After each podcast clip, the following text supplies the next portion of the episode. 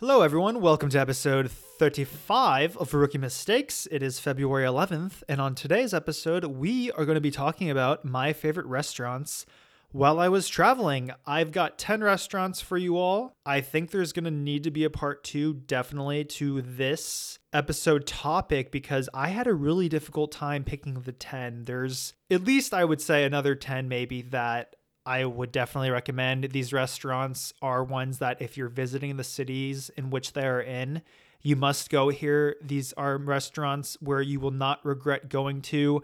It's not fancy. They're not Michelin star. It's not expensive. These are the restaurants for the common people. Really great restaurants that you might miss out on if you don't listen to this podcast. So, some of these restaurants have been mentioned in previous episodes, but most of them are brand new. And I'm sure in future travel guides, they will show up again. But let's get right into it. The first restaurant, Pasta Chef Monti in Rome. When you think of Italy, you hear about Italian pasta and how it is so different from pasta anywhere else in the world. And I think Pasta Chef Monti is a great example of why it is so different.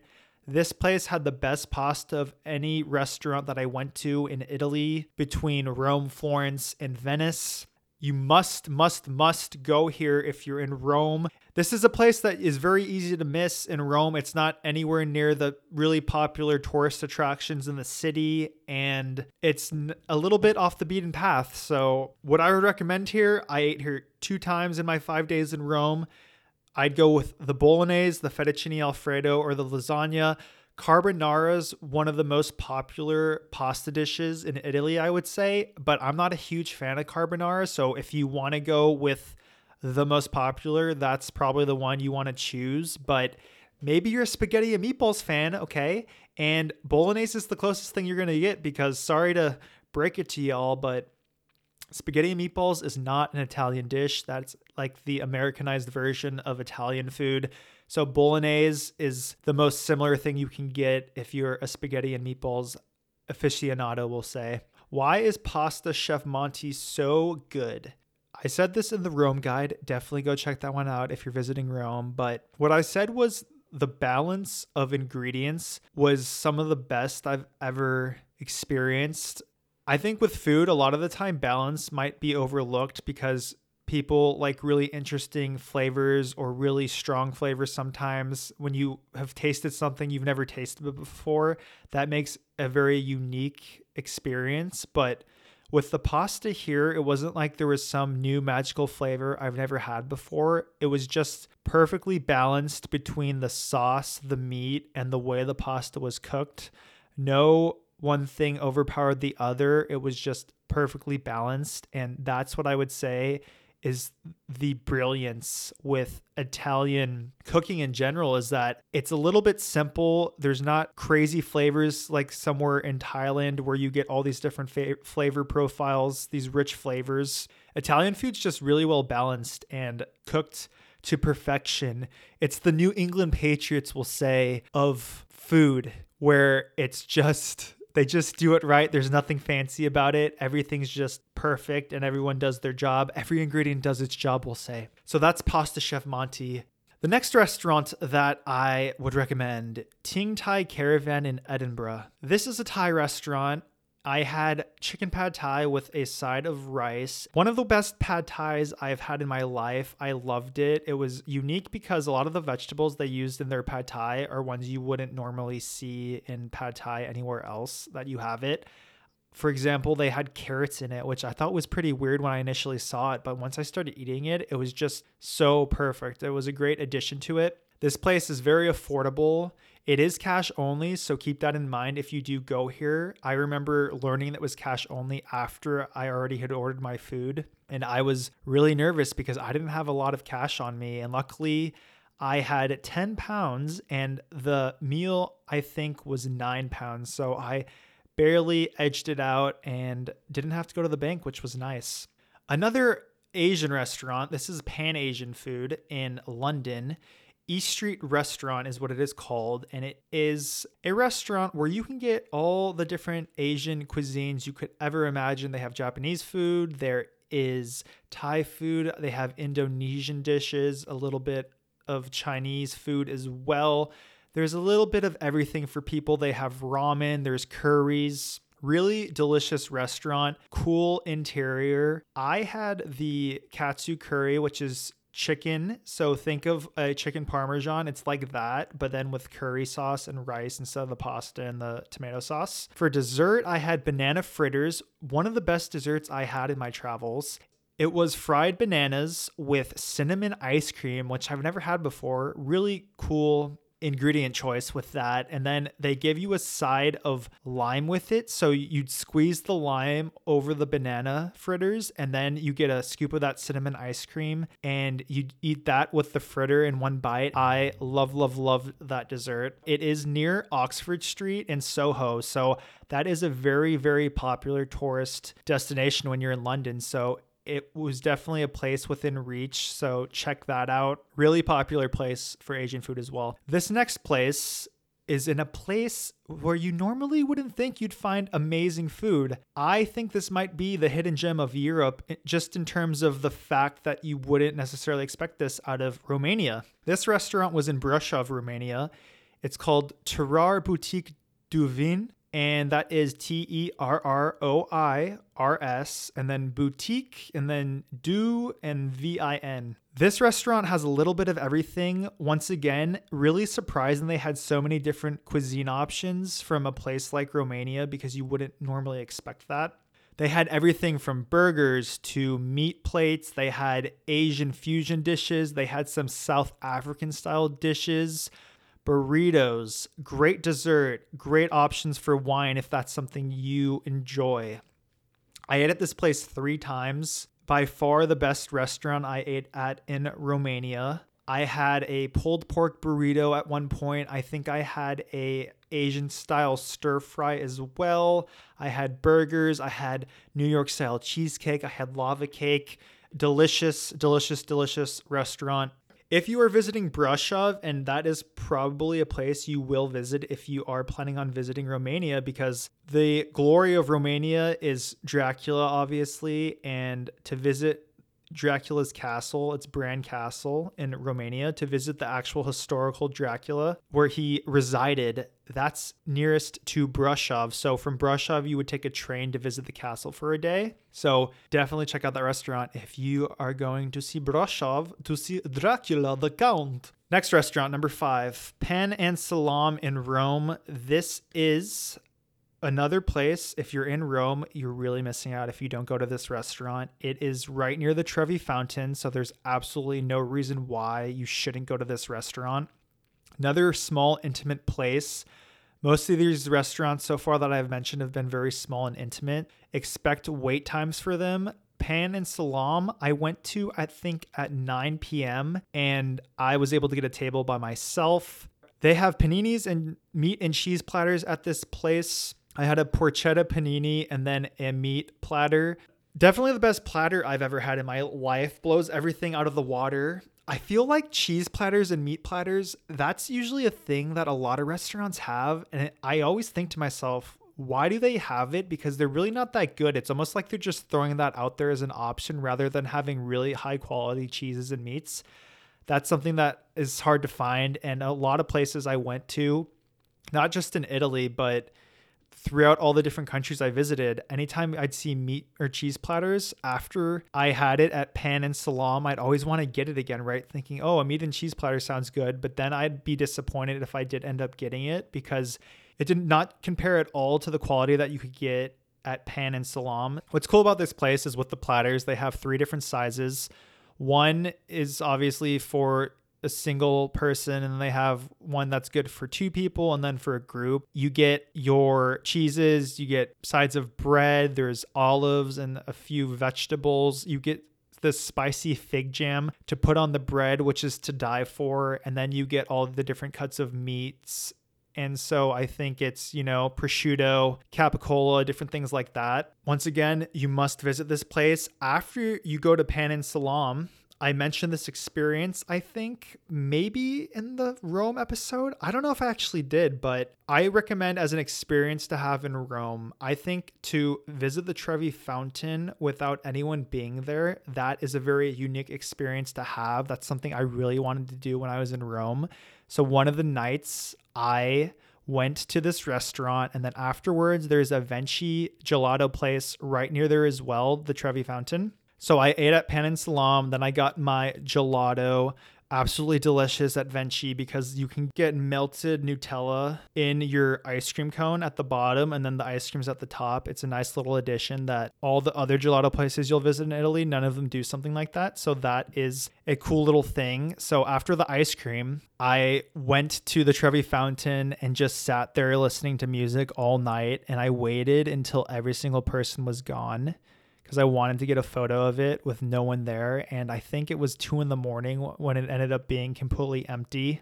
I felt kind of weird because what you'll see in Rome, what you'll notice is that there are police and military posted at all of the major attractions in Rome at all times, like 24 hours a day. So I was thinking that was going to be a thing when it was really late, but come to find at 2 a.m., there's still a cop car to the side, and I'm like the only one there. So I was just worried, like, oh, are they going to come up to me and like ask me what I'm doing?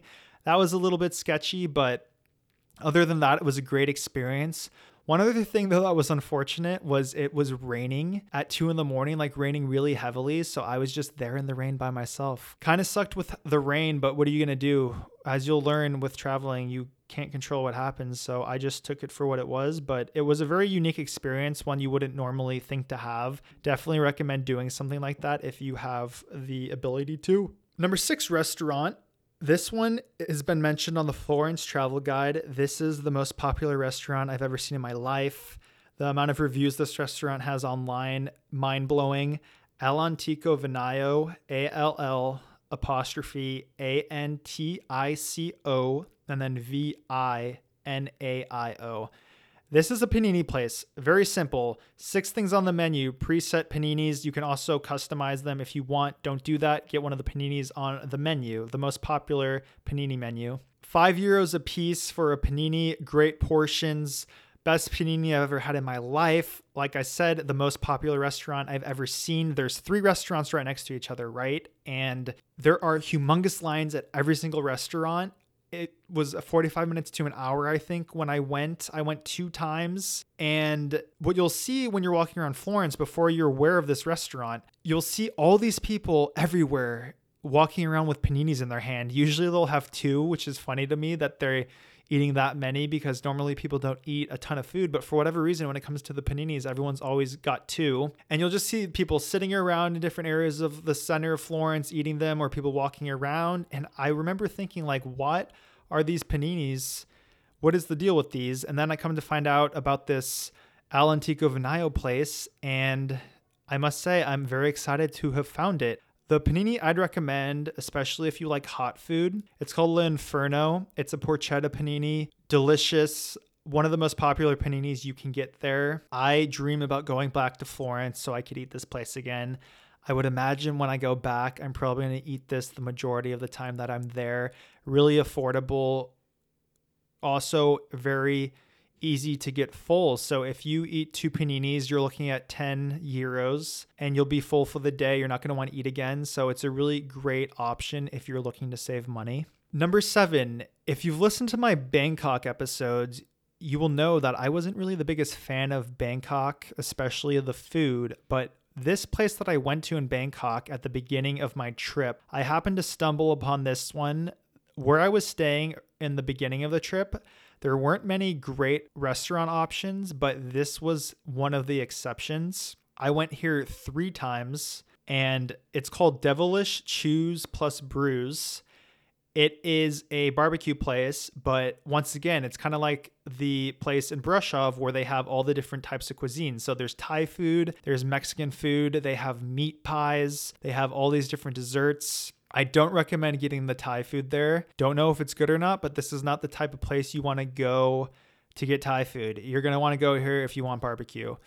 I had a black truffle cheeseburger with mushrooms the first time I went here, and it is one of the best hamburgers I've ever had in my life. The fries as well, some of the best fries ever. They are potato wedges, but in more of like a crescent moon shape. And why these fries were so good was because They had the perfect amount of crunch on the outside, but once you bit into them, it was so soft in the middle and it was like a great portion of potato to crunch because I think sometimes if fries are too thin, they might have a good crunch to them, but then when you bite into them, there's like not enough potato. That can be the case sometimes with I don't even know why I'm comparing to this this place to McDonald's. That's not the that's not the best thing to do, Connor. You shouldn't be doing that. But there's like a lot of places, right, where they'll be thin, the fries will be thin, and you're like when you bite into it, there's like nothing there really. Total opposite with this place.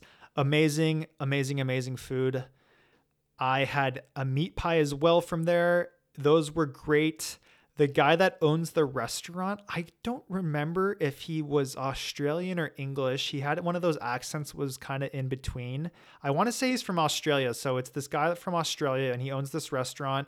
It's really popular with Australian foreigners obviously makes sense with the owner. I saw tons of foreigners in this restaurant. They also make their own barbecue sausage, which I thought was a neat little thing. There was 6 of them and I tried every single one. I sampled every one. Every time I go to this restaurant, I take like a huge sample of each one of these barbecue sauces and I liked every single one of them. So, I was really impressed with this place. One of those places you're not really expecting to find somewhere like Bangkok, but I was really pleasantly surprised with this place. Loved it. The service was great. The waiters were super nice. The guy, as well, the owner, came up and talked to me a little bit too. So that was cool. The dessert, delicious.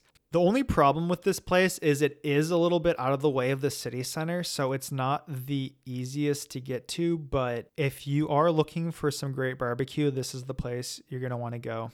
If you're like me, you didn't like the Thai food so much, that's where you should go. The eighth place on my list, this one's in Seoul, Korea, and it is called Gusto Taco. I was trying to decide if this was the best Mexican food I had in Seoul, and I really couldn't come to a conclusion because there's just so much good Mexican food. Being from LA, there is a huge food scene with Korean and Mexican fusion. So I was aware of that before going to Seoul. And surprisingly, that's also a thing in Seoul where there's a lot of Mexican and Korean fusion. I guess that makes sense, right? But that makes for really good Mexican food. The food definitely was top three in Seoul that I had as far as Mexican goes. But the thing that really set this place apart for me was the customer service. Hands down, the best service I've ever had in my life at a restaurant. What was so unique about this place was that the man that owned it, he, I think, was a American that moved to Seoul and he opened up this restaurant. He was very hands on with the day to day operation of the restaurant. I saw him taking orders at the counter. He'd go around bringing people their food and he was always talking to the different people. What was so nice about this guy was that he literally would talk to every single customer that was there. And it wasn't just like, oh, how's your food or can I get you anything else? He really asked questions and wanted to learn about all the customers he had. He made you feel really welcome and it was just a really good feeling being there. He even gave me his card because he knew that I was just visiting. And so he said, if I needed help with anything or had any questions, feel free to call him. And he said he'd be a help to me. That was just something that was really nice. And that just made for a really great eating experience. I don't think at restaurants you necessarily are expecting customer service like that. But when you do get it, especially if you're traveling and most of the time you can't really speak to the people at whatever restaurants you're eating at because they don't speak your language. Highly, highly recommend this place if you're visiting Seoul. The ninth place, this is another one in Seoul. This is Thai food. It's called Bangkok Express. And I think this is the best value of any restaurant I've ever been to while traveling because the amount of food you can get for the price was insane. I went to this place four times and by far the largest portions I've ever had. What I loved about this restaurant was with every single dish, you could get additional noodles or rice. I think it ended up coming out to 70 cents for an additional portion of noodles and then like 40 to 50 cents for rice.